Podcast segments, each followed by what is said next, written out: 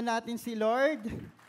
Ayan. Also, meron tayong mga ilang uh, papasalam- papasalamatan talaga. No? Papalakpakan this morning. Una, palakpakan natin si Ate Lani, yung kumanta. Grabe, kala ko si Christina Aguilera yung kumakanta. Yung pakalupit, di ba? And also, we would like to thank J M. Yan, gaya kanina, sabi ni Kim, one of our uh, student leaders, si J M. Ayan. So, good morning ulit.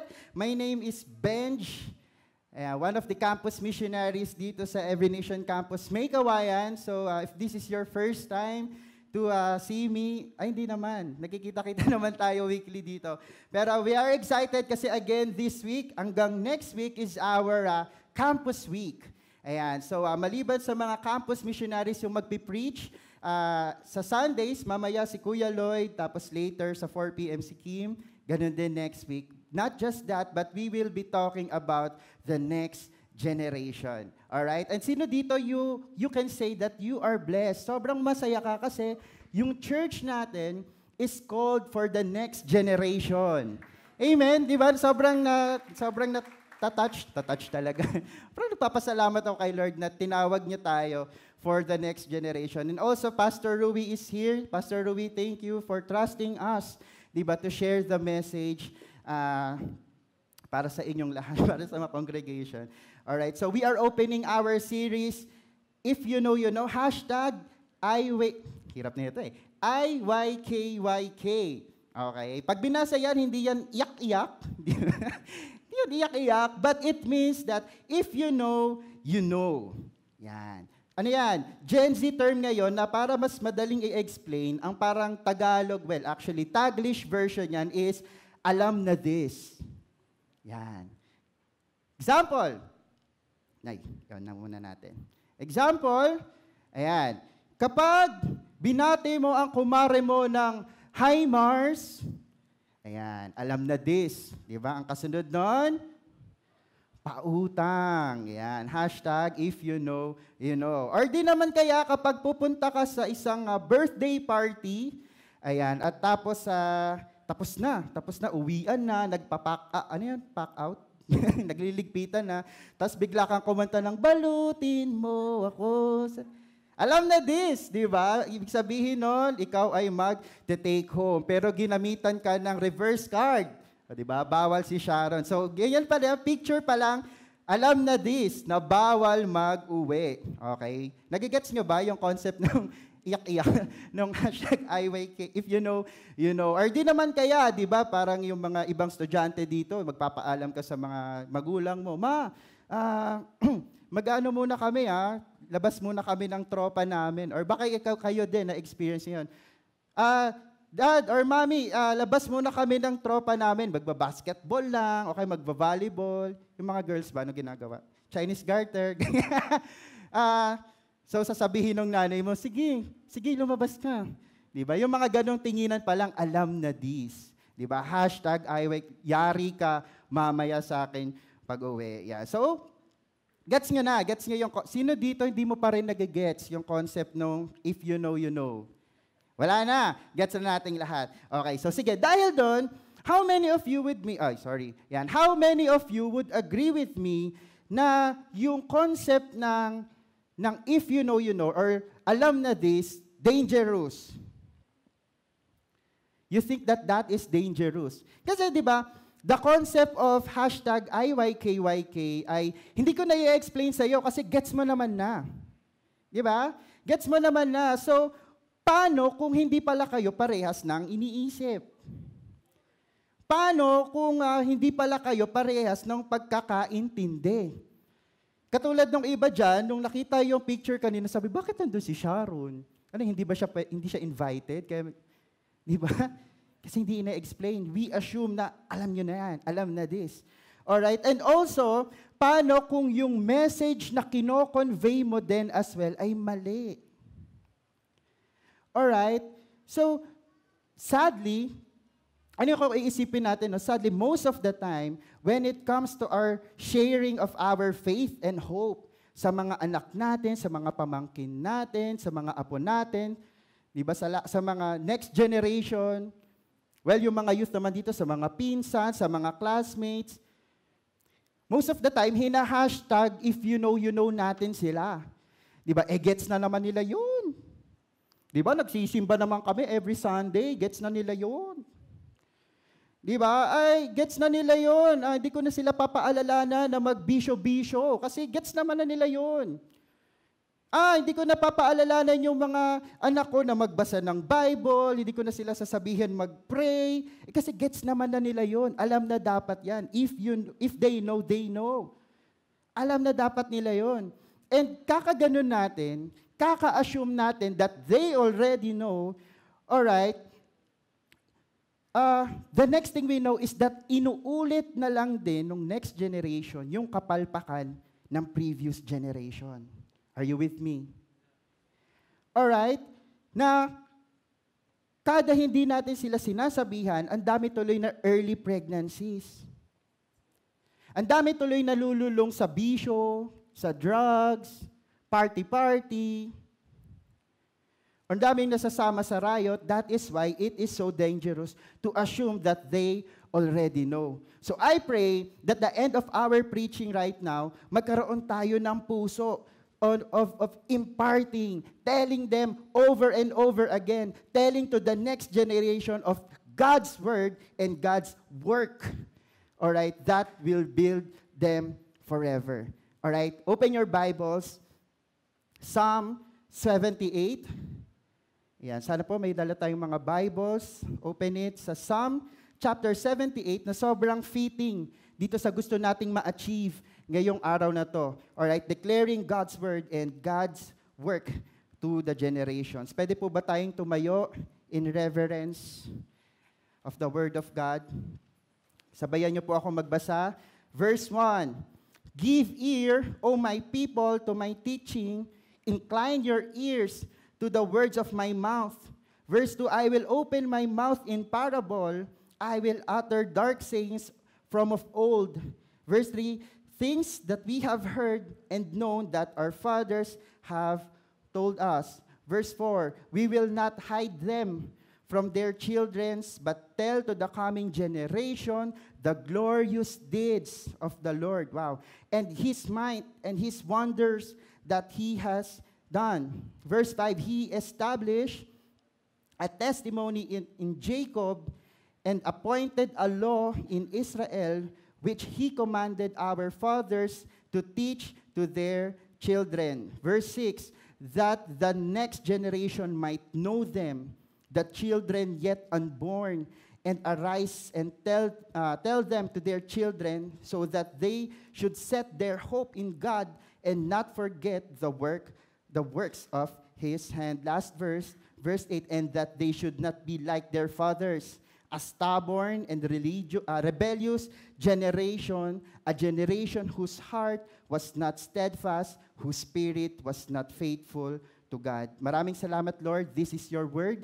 I pray, God, that again, at the end of our time here, dito sa time namin together, magkakaroon kami, Lord, ng puso burning for the next generation, telling them your mighty works and your mighty word. In Jesus' name, amen and amen. Pwede ka na umupo. Okay, so itong binasa natin nga, Psalm seventy-eight is a psalm of Asaph. So si Asaph ay isa sa mga worship leaders na inappoint ni David, di ba, sa Tabernacle Choir. And itong psalm na binasa natin dito is an instructional psalm. Pag nagbasa tayo ng psalm, iba-iba yan. Yung iba, nag-e-emote si David. So pag binasa mo, ba't parang, ah, bakit ganito? Ang bigat na sinasabi ni David. May iba naman, psalm, tuwang-tuwa, di ba? Praise, yung kagaya nung, kagaya nung binasa ni J M kanina na psalm, di ba? Talagang, thank you, Lord. Thousand hallelujahs. So ito naman, uh, itong uh, Psalm seventy-eight is an instructional psalm. So ibig sabihin, merong gustong ituro si Asaph through the song, through the psalm. At, at, at, he is instructing the Israelites na hindi lang sila, but even to us, it will be applicable. So ano yung gustong ituro na, uh, ano yung instruction na gusto ituro ni Asaph? First is, stop, look, and listen. Yan. Muntikan na akong magkamali dyan, J M, yung stop, li- listen, and learn, and look. Buti na lang. Stop, look, and listen. Sabi mo nga sa katabi mo, listen. Yan, makinig ka. Alright, maraming sinulat si Asaph na psalm, but he started this particular psalm in a unique manner. Sabi niya sa verse, uh, verse one, O my people, hear my teaching. Listen to the words of my mouth. As a prophet of God, he demands a hearing from the people. Sabi niya doon, makinig ka. Okay, Benj version, stop, look, and listen. Yung word na hear doon, hindi lang yun yung basta makikinig ka. Okay, sabi ni Asaph, lumapit ka. Makinig ka. Tindihan mo yung pakikinig mo. Alright, wag kang yung katulad ng default mold ng world that they just listen to respond. But sabi ni Asaph doon, listen to understand. Alright, kahapon, ay kahapon ba yun? Isang araw, meron akong uh, tinuturuan na mag one-to-one. Sabi ko, one of the skill na kailangan mong matutunan and also you will also learn as you do one-to-one is listening. Okay, na makikinig ka hindi para rumebat doon sa kinikwento ng uh, kausap mo, pero you will listen to understand. You will listen to empathize. You will listen with the intention na hanapin asaan doon si Lord doon sa kinikwento niya. Yun yung sinasabi ni Asaph, makinig kayo sa akin. Understand with the, uh, with the intention of learning and obeying. Okay, hindi pwedeng i-assume ni Asaph, eh, alam nyo naman na to. Mukha namang alam nyo na to eh. So, sige lang, saktuhan na lang, makinig na lang yung magustong makinig. Hindi! Sabi niya, makinig ka. Huwag kang petiks. Alright? Lumapit ka, mag-focus ka. Huwag mong hahayaan na isa sa mga sinasabi ko, malampasan mo, ganong klase ng listening. Amen? Sana po, every time that we attend our service, every time na uma-attend tayo ng mga one-to-one natin, uma-attend tayo ng victory group, sana yung pakikinig natin is uh, listening with the intention of understanding. Hindi yung pupunta tayo, eh kasi total, ano naman na, uh, Sunday thing eh. Total, nahatak lang din naman ako ng asawa ko, kaya nung uh, biyenan ko. Uupo ka lang dyan, hihintayin mo, ganun ka pa ng ganun, pinipressure nyo pa yung mga preacher, kakatingin sa orasan. Listen, makinig ka. Huwag mong sasayangin yung lahat ng sinasabi namin dito, nalalagpas lang sa tenga mo because you need to understand all of these things. Alright? So, bakit daw nila kailangan makinig ng todo? Sabi ni Asaph, because verse two, sabi niya, I will open my mouth in parables. I will utter hidden things, things, uh, things from of old. Blessed, blessed tayo kasi uh, naiintindihan na natin eh, yung mga parable, di ba? Meron tayong complete version ng uh, Bible. Eh sila naman, nung time nila, wala naman, Torah lang yung meron sila, di ba? The Book of Law. Di pa nila sinusunod. Di ba? Di ba? So, sinasabi dito ni uh, Asaph na makinig kayo maigi because I will be telling uh, parables and things that are hidden na kapag hindi ka nakinig ng maayos, may mamimiss out ka talaga. Meron kang makakaligtaan. So sabihin mo ulit sa katabi mo, makinig ka. Listen. Listen carefully. Ano yung parable na sasabihin niya? Gumamit siya ng, uh, uh, ng history of Israel as parable, di ba? As uh, a story, yung storya ng Israel yung gagamitin niyang parable so that they will understand na meron kaming dapat matutunan sa buhay ng Israelites, sa ginagawa ng Israelites. Naalala nyo last year? Last year ata, or twenty twenty, nagkaroon tayo ng book study about Israelites. Sana kabisadong-kabisado na natin, di ba? Kung ganong katindi itong mga Israelites. So sinasabi ni Asaph, meron kayong matututunan dito sa buhay nung, ah, dito sa naggagawa ng forefathers nyo, ng mga tao or the, the, the generations before you.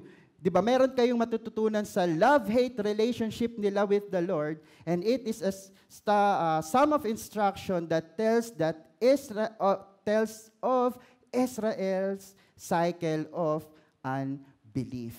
So ito yung climax nung uh, whole uh, chapter seventy-eight. Basahin natin. Verse thirty-two, in spite of all this, they kept on sinning. In spite of his wonders, they did not believe. Tindi, di ba?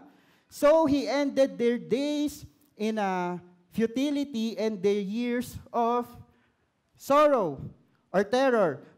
Verse thirty-four, whenever God slew them, they would seek him. They eagerly turned to him again. They remembered that God was their rock, that God Most High was their Redeemer. Pero, but then, they would flatter him with their mouths, lying to him with their tongues. Their hearts were not loyal to him. They were not faithful to his covenant. Verse thirty-eight, ito yung highlight. Yet, he was merciful. He forgave their iniquities and did not destroy them.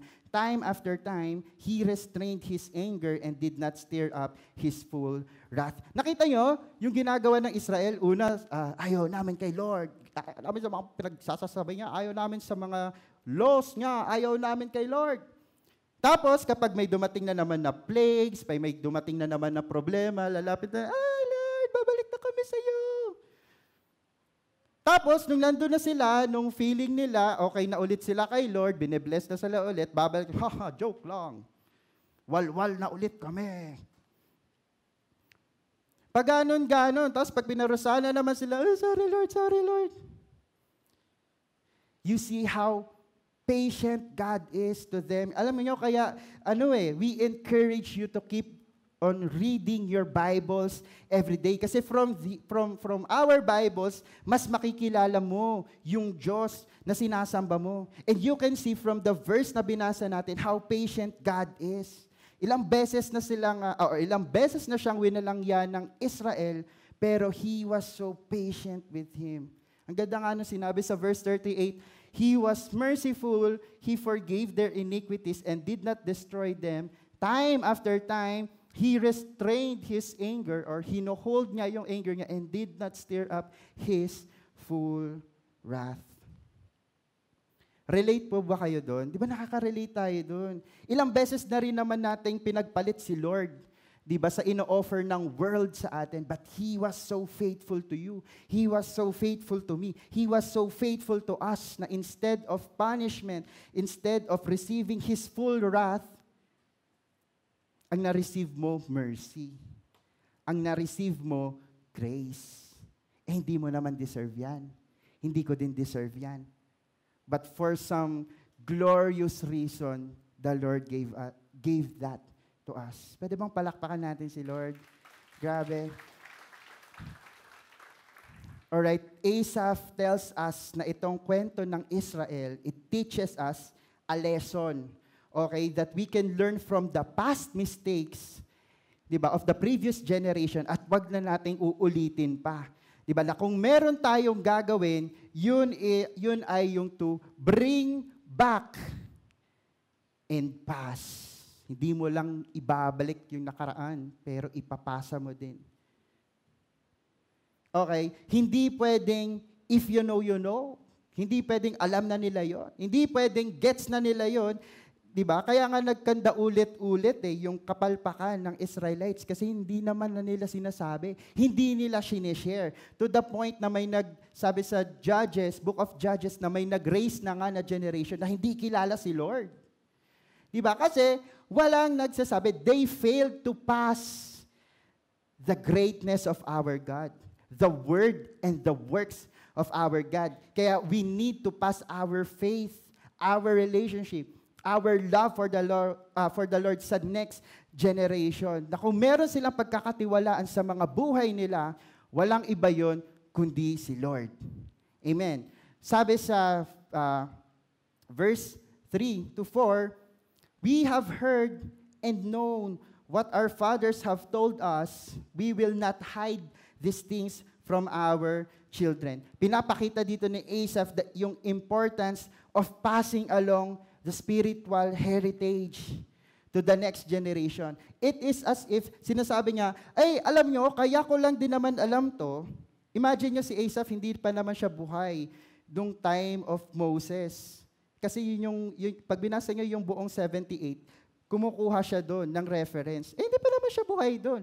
Paano niya nalaman? It is because his fathers sinasabi sa kanya, kinekwento sa kanya, sinasabi sa kanya kung gaano katindi yung, yung sin, how great the sin of Israelites, but at the same time, how greater is the love of God for them.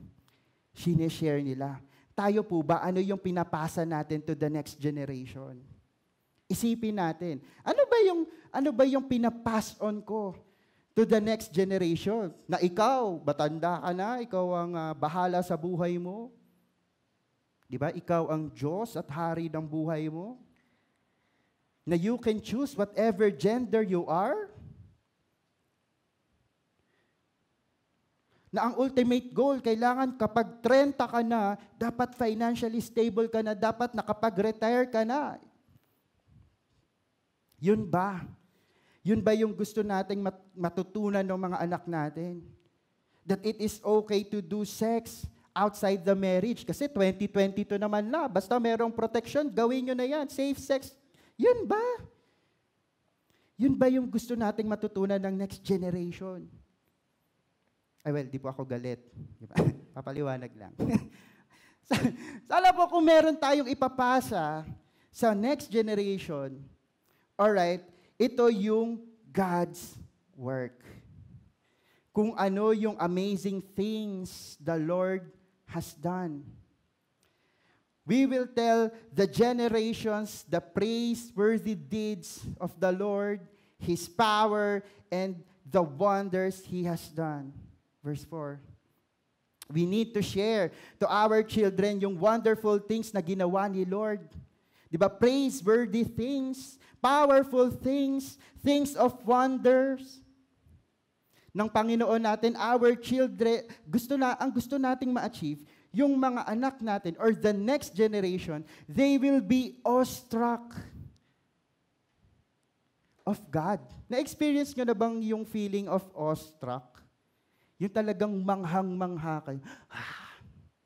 Alam nyo, nung first, uh, first time kong, kasi hindi pa uso yung B G C, Kim, nung time ko. So, ang parang B G C ng panahon namin, tanda ko na pala, ay Eastwood.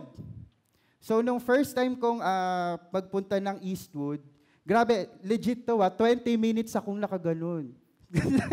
Kasi first time nila akong dinala sa Eastwood, tas manghang-mangha talaga ako sa ganda ng Eastwood. Anyway, ba't ko nakwento yun? Ganon, ganong klase ng level that every time they, they, we talk about God, maririnig pa lang nila yung pangalan ni Jesus, kinikilig na sila. Malaman pa lang nila kung ano yung ginagawa ni Lord sa buhay nila, manghang-mangha sila. Para pag dumating yung time na may isang, uh, may isang bugoy, bugoy talaga, no? Pupunta sa anak mo at, gag, at magbibigay ng bulaklak, ay amazed na amazed na siya doon. Eh, wala pa yun sa dumi ng kuko ng kayang gawin ni Lord for them. Allow them to know kung paano kumikilos si Lord sa buhay nila. Kung paano ka or paano tayo pinoprotektahan ng Panginoon. Paano kanya niligtas. Paano kanya, paano kanya pinrovidan. Paano siya naging patient sa'yo. Amen? Hindi lang sa buhay natin, hindi lang yung life natin yung magiging example of the work of God, pero even on the Bible, pakita mo, ito yung ginagawa ni Lord. Pakita mo kung paano niya tinawid yung mga Israelites sa Red Sea, kahit ang titigas ng ulo nila. Pakita mo kung gaano katindi yung forgiveness ni Jesus, kahit tatlong beses siya dininay ni Peter. Pakita mo kung, kung, kung, kung paano ka at siya niligtas ni Jesus on the cross. Allow them to know the works of God in their lives para yung, yung security nila, yung pananampalataya nila, yung, oh wait, faith and pananampalataya is the same, yung, yung, yung, yung assurance nila will be anchored no other than kay Jesus Christ. Amen? And ano pa? Not just the works of the Lord, pero higit sa lahat, God's Word. God's Word. We do not teach them kung ano lang yung ginawa ni pang, ng, ng, ng Diyos, but also kung ano yung sinasabi ng Diyos. Verse, thirty, ah, verse five, He decreed, excuse me, He decreed statutes for Jacob and established the law in Israel, which He commanded our forefathers to teach their children.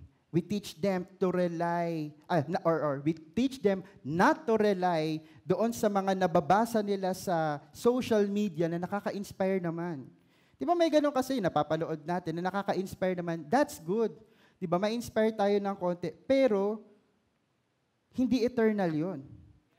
Kung merong sinabi ang Bible that will last forever, it is the Word of God. It is the Word of the Lord. So, ang magsusustain sa mga buhay nila, ang magbibigay even ng life sa kanila, it is the Word of the Lord. The Word of God. Yes, we teach them that kaya importante, di ba, na meron, ah, okay, sorry. Ganito, no? Kaya importante din, I think na sabi ko na to nung last time, I preach uh, as for me and my house. Kaya importante din na tayo mismo, meron tayong alam sa Bible. Kasi yun yung pinapasa natin eh. Gaya na sinabi ko kanina sa illustration ng If You Know, You Know, na baka in the first place, marilin, mali rin pala yung uh, sineshare natin na word sa kanila or pinapass on natin na word sa kanila. Eh kasi wala, baka wala ka ding alam sa Bible. I pray that makita natin, again, makikita natin that the greatest need of our children ay, ay yung salita na Lord, the Word of God.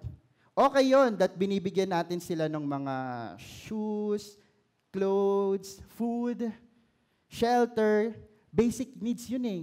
Pero level up tayo, dun tayo sa greatest need ng mga anak natin, which is the Word of the Lord. Kaya pag sumikapan natin, alright? Gaya again, nung pagsusumikap natin sa pagtatrabaho to provide for our families, pagsumikapan din natin maintindihan, ano ba yung sinasabi ng Bible?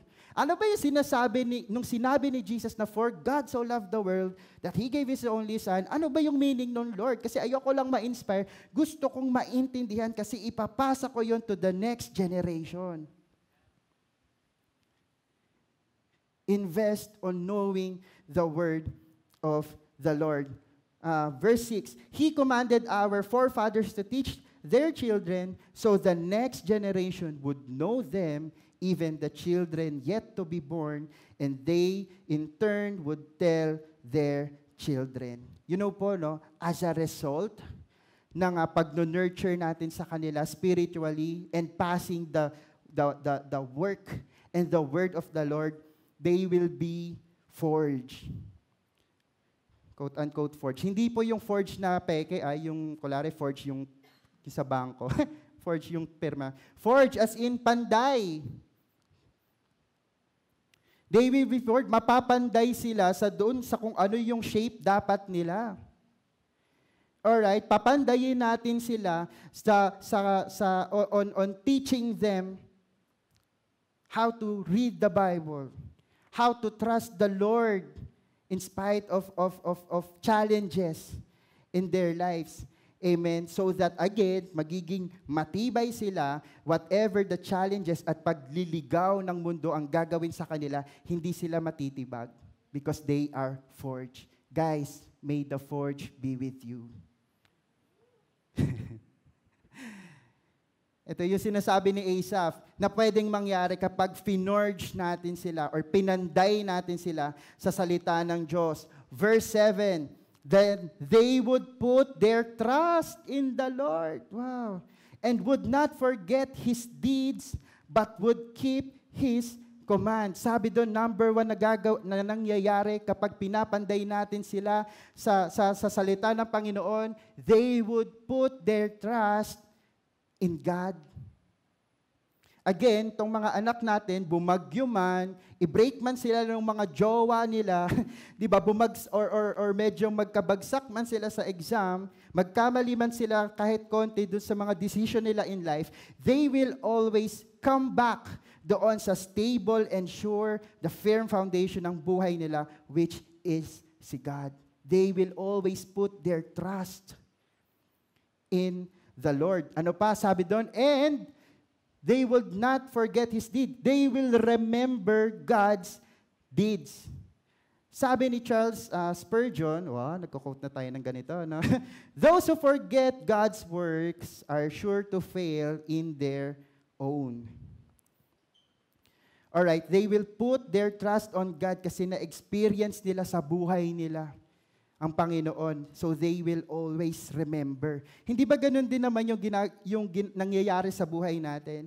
Dahil, uh, halimbawa, nung nagka-COVID ka, so, nung nagka-COVID ka, medyo lalo na nung twenty twenty version, talagang lahat ata ng Thousand Hallelujahs chorus pa ulit-ulit, kakantahin mo. Kasi, kasi talagang grabe yung takot mo kay Lord. Pero for some reason, dahil naalala mo that, uy, bakit ako matatakot ng todo? Eh, nung, nung pre-pandemic naman, nag-provide yung anak, ay, nag-provide si Lord sa akin. Ay, teka, teka lang, bakit ako kakabahan? Ngayon, nawala akong pang-tuition, pasok ka na sa Lunes, pasok ka na sa twenty-two, wala pa rin akong pang-tuition, Lord. At teka, teka, teka, parang nung nakaraan pala, nung pre-pandemic, or kahit nga nung twenty twenty, hindi mo naman kami iniwanan na gutom. Busog pa nga kami, lahat nga kami nagtabaan. Eh, Lord, ah, ah, ah, grabe, ang daming ano ngayon, ang daming kidnapan, ang daming ano, parang natatakot na akong lumabas. Eh, pe, teka nga lang, eh, bakit, bakit ako sobrang matatakot? Eh, di ba, Lord, nung pandemic, nung sa vaccine site nga, minsan nagtatanggal pa ako ng mask kasi init na init na ako, pero hindi naman ako nagka-COVID. Bakit ako matatakot? Hindi mo naman pinabayaan sila Rahab. Lord, hindi mo naman pinabayaan yung uh, mga apostle na malunod sa bangka. You will certainly remember the deeds of the Lord in your life. Gan your life and even to the next generation. Kaya ang galing po, di ba? Again, when we panday them, when we forge them in the word of the Lord, grabe. Hindi lang nila ipuput yung trust nila sa Panginoon, but they will always remember, ganito yung Diyos ko. Hindi mo ako magugoyo ng mga kung ano sasabihin mo sa akin na, kasi sa TikTok ang dami, Pastor Ruby, yung mga sinasabing, uh, eto daw si God, hindi, propeta lang si Jesus, lower version. Ay, hindi. Mama nyo! Hindi ako maniniwala na because I experienced Lord firsthand sa buhay ko at kakabasa ko ng Bible ko. I understand who my God is. Amen.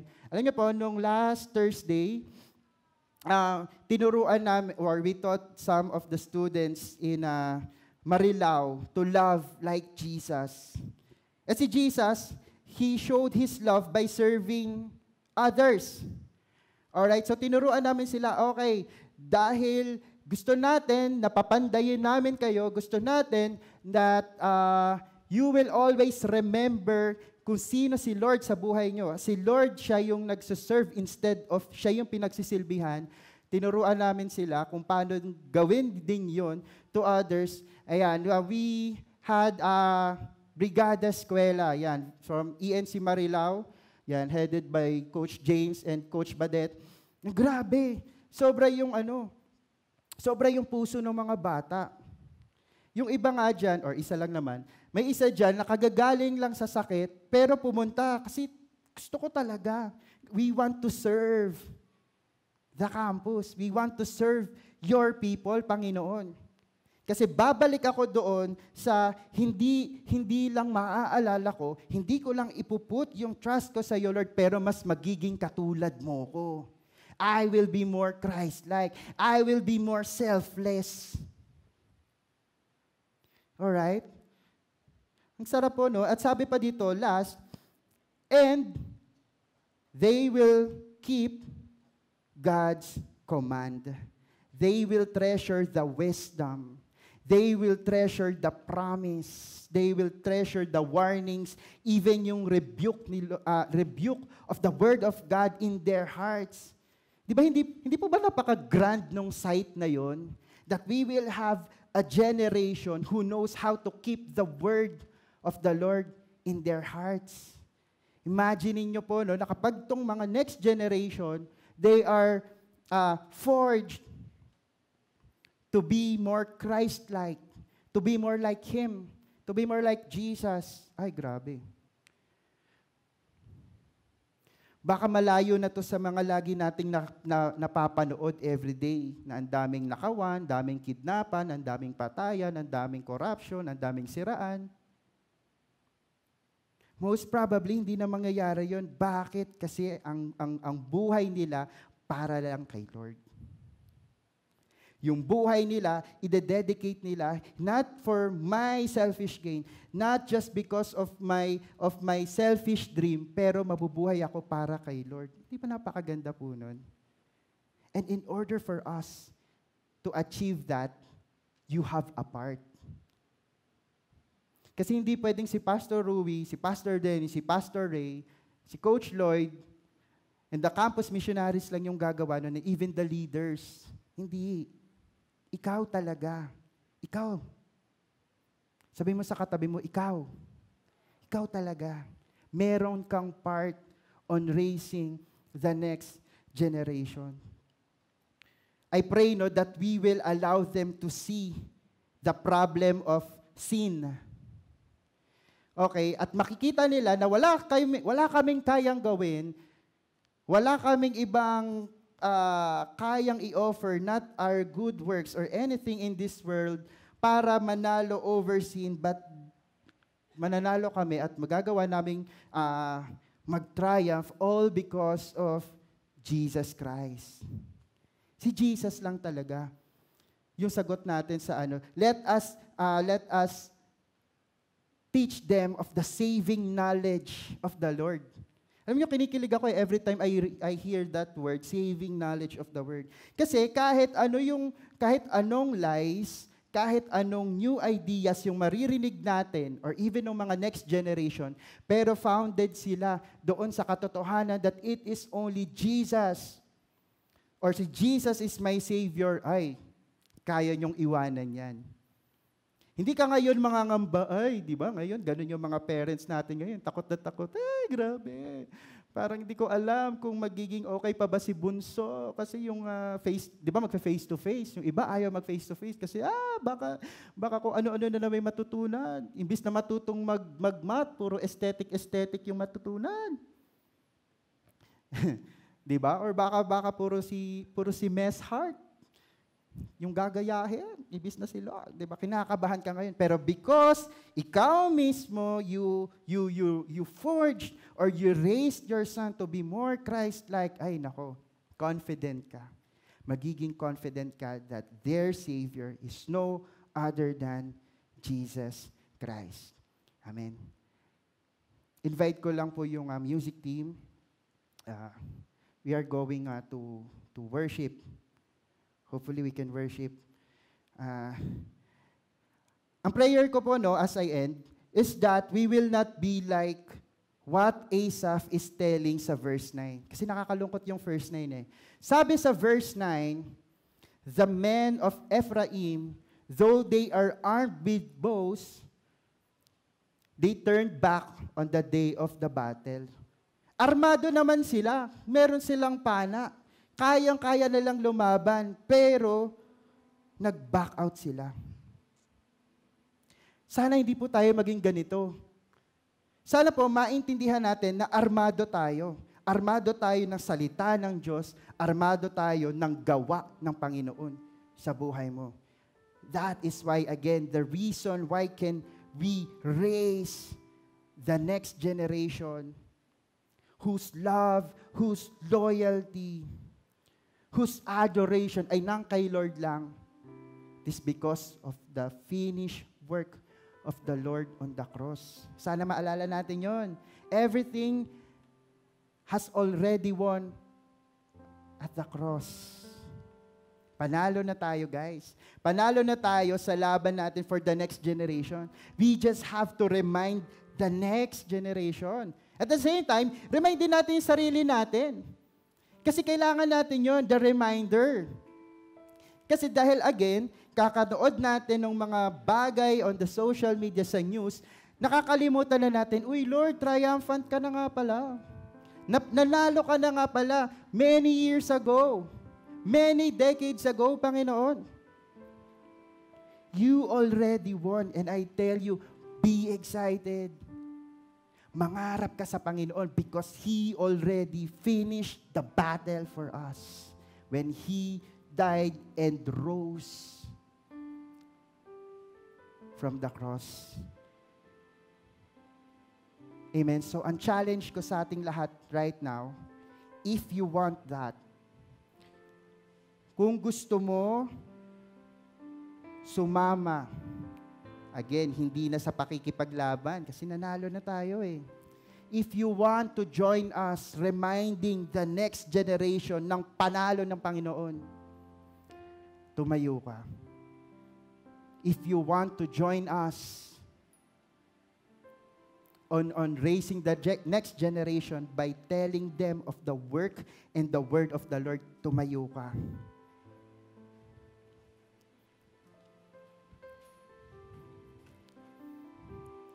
Lift up your hands. Taas mo kamay mo. Panginoon, maraming salamat, God, for I am in the in the view of an army, Panginoon, who will raise the next generation, who will forge, magpapanday ng next generation, Panginoon, na merong pagmamahal sa'yo, merong uh, loyalty sa'yo, Panginoon. Thank you, Lord, for, for, for right now, itong mga tao, itong nakatayo at raising their hands, O God, dedicating their life to you as if they are saying, Lord, oo nga, nanalo ka na nga pala. And all we need to do is to share that, remind the next generation para hindi kami matulad sa Israelites na paulit-ulit, paulit-ulit, paulit-ulit na lang ginagawa yung, yung, yung masamang nakaraan because they forgot to tell the wondrous deeds of our God. Maraming maraming salamat, Panginoon.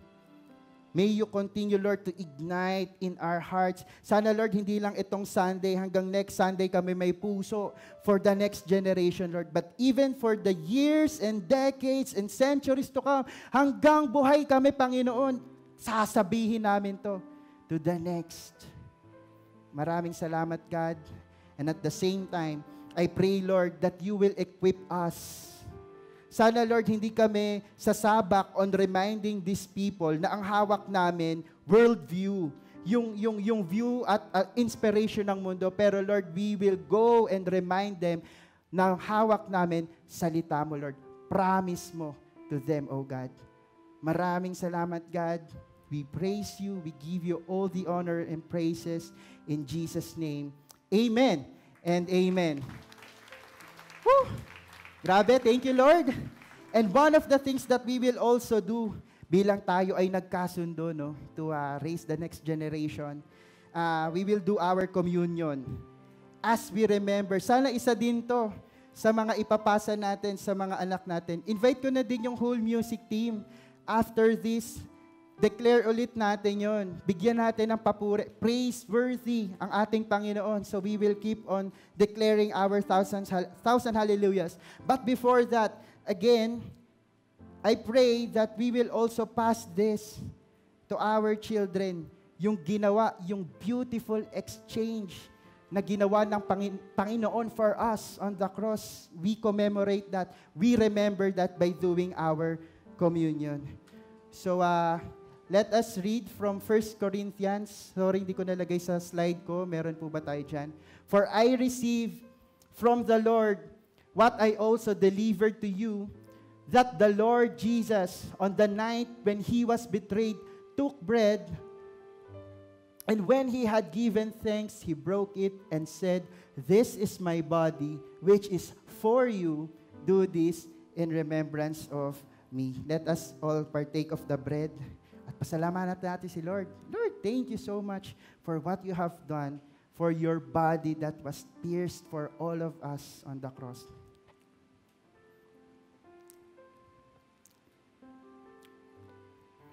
And when He had given thanks, Pabalik po tayo. Uh, he broke it and said, ah, sorry, next verse. In the same way, uh, he also, also he took the cup after supper, saying, "This is the cup of the new covenant in my blood. Do this as often as you drink it in remembrance of me." Again, Lord, maraming salamat, God, for your blood that washed our sins.